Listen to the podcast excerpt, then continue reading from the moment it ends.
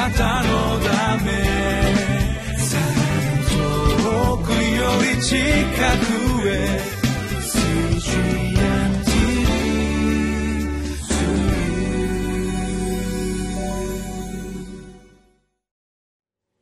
皆さんこんにちは。9月の13日リビングライフの時間です。聖書の御言葉は旧約聖書のイザヤ書20章の1節から6節。テーマは御言葉に従い身をもって伝えるメッセージ。神様は私たちの人生の中に共にいてくださる方でありますけれども私たちが経験することはさまざまいろいろなことがあります。でも私たちがいつでも神様に感謝を捧げ祈り深く恵みは私に十分であると信仰を持って生きる時に神様はそのように私たちの人生を整えてくださるお方です。不平や不満も出てくることがありますけれど神様の恵みは私に十分注がれていると目を留めて生きるものを神様豊かに導いてくださいます。今日も御言葉によって私たちは歩いていきたいと思います。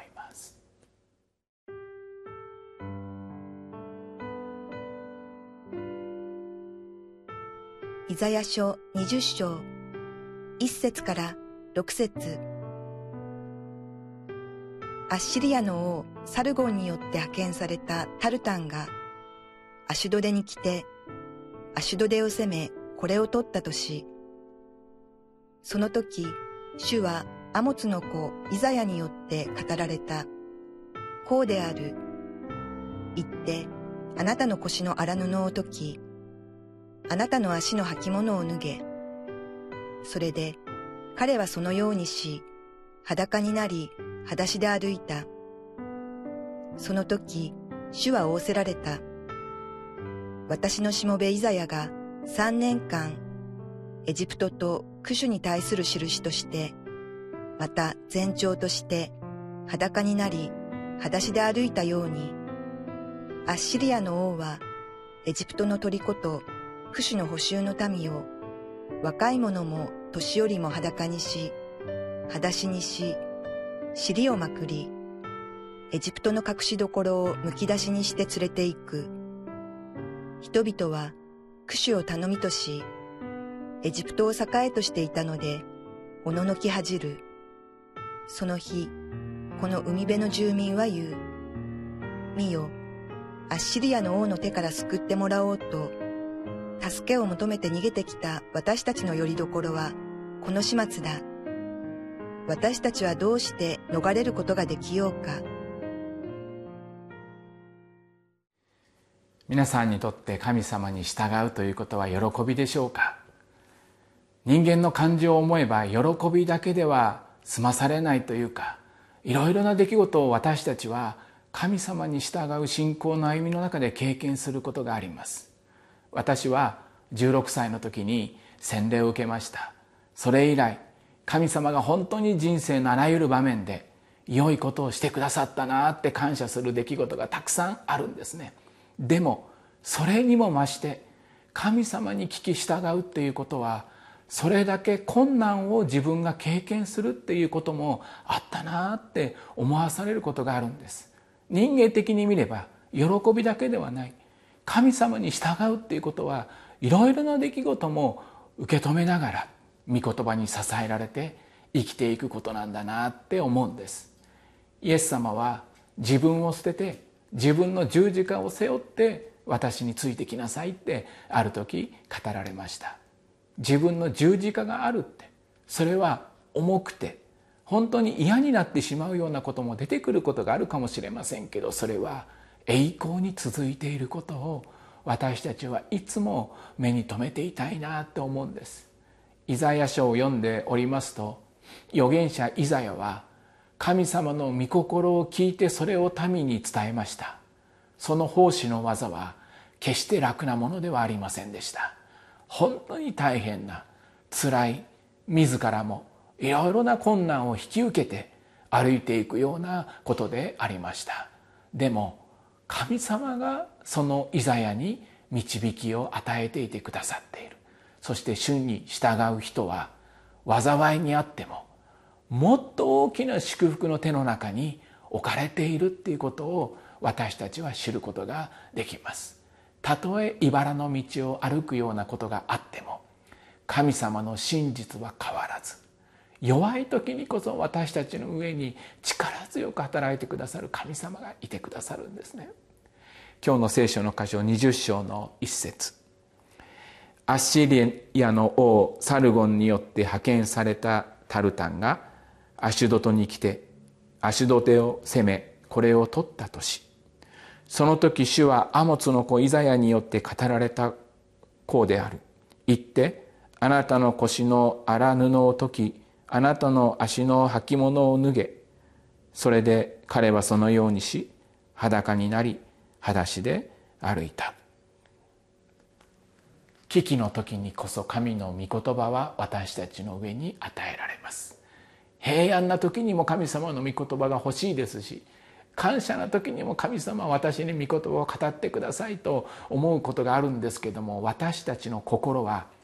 苦しい時にこそ神様の御言葉を受け入れていくというか受け止めていくっていう時があるんですね。神様はイスラエルの民の危機の時に預言者イザヤに語りかけました。そしてイザヤはその語りかけによって裸になり裸足で歩いたっていうことが聖書の箇所の中に今日示されています。神様に従うっていうことがこういう姿になることなのかなってちょっと驚いてしまうようなことなんですね。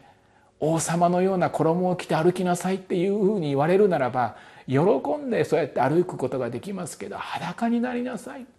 靴も脱ぎなさい。裸足で歩いていきなさいって。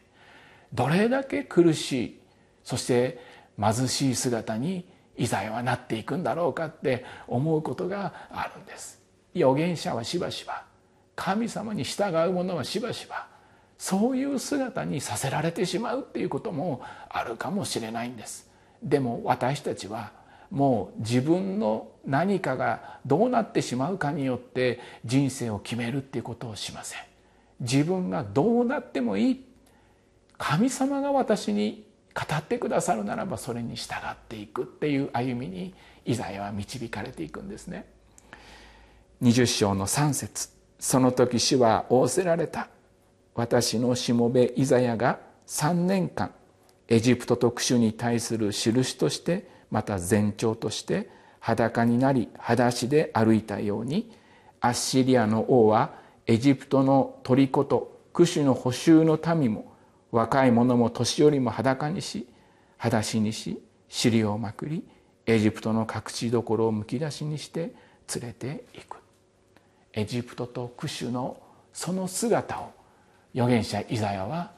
表すように神様に示されていったっていうことがありますね。エジプトとクシュというのはイスラエルにとって本当に頼りになるそして頼っていたそういう人たちでありますけどその人たちももう頼りにならなくなってしまうっていう出来事がある。裸になり裸足になりその姿をやがて見るだろうってあなたがより頼んでいたものはそれは宝物ではなかった。それは神の従順の手に比べるならばそれは小さきものであったっていうことを示すために預言者イザヤはこの姿になっていったっていうことがあります。私たちが弱くされる時があります。みすぼらしいそういう姿になって歩くっていう時があるんですね。でもそれは神様ご自身が力強く私たちに働いてくださるっていうことを示してくださる時なんです。20章の6節。その日この海辺の住民は言う見よアッシリアの王の手から救ってもらおうと助けを求めて逃げてきた私たちのよりどころはこの始末だ。私たちはどうして逃れることができようか。目に見えるものがより頼んでいたものが姿を変えていくっていう時が出てきます。私たちの人生もこういう変化を受け入れなければいけないような時期を歩いていく時があるんです。今まで頼りにしていた。今までそこにより頼んで、え生きていた。でもそれが姿を変えていくっていう時がやってくるかもしれないんです。いつでも神様につながっていないと私たちはこの世の試練に耐えることができないほどのことをやがて経験することがあるかもしれないんです。それは悪い予言のように思うかもしれないです。皆さんの人生はこれから大丈夫ですよって牧師先生が言ってくださるならばああそれでいいんだって思うことがあるかもしれませんけどもしかしたらこれからあなたがより頼んでいたものが姿を変える時がやってくるかもしれないっていうことがあるんです。その時本当のことが分かります。私をいつも支えてくださるお方は神様なんだと。私が何がなくなっても目に見える頼るものが違う形に変わっていったとしても私をいつも支えてくださるのは神様なんだと私たちはその時に気づいていきたい。そしてその道は私たちの人生を希望に導いていくものになっていきますからこれは希望の予言なんですね。災いと思えるような予言が実は本当に私たちにとっては希望の予言になっていくっていうことがあるんですエレミア書の御言葉にあるように災いではなくて平和と希望を与えるものだっていう神様のご計画に私たちもつながっていることを信じて歩いていきたいと思います。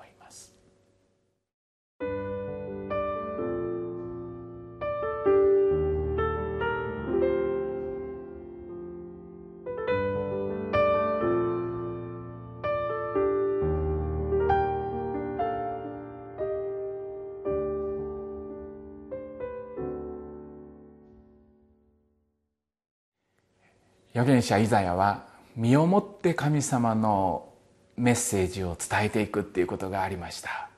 私たちも身をもって神様の御心を示していきたいなって思うことがあるんです。身をもってっていうのは良い姿だけではないんです。本当に困難を経験し貧しい姿になり弱い姿になりそれでも神様が私を支えてくださるっていうことが多くの人の希望になっていけると思うんですね。そのままで今のままで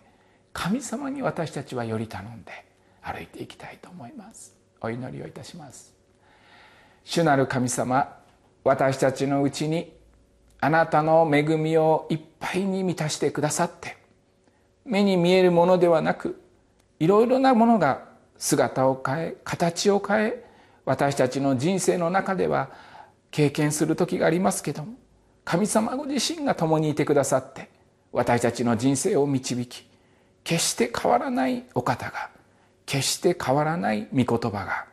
今日も与えられていることを感謝して一歩一歩歩いていくことができますように助けてください。イエス様の名前を通してお捧げします。アーメン。あなたのため 우리 지카구의 수준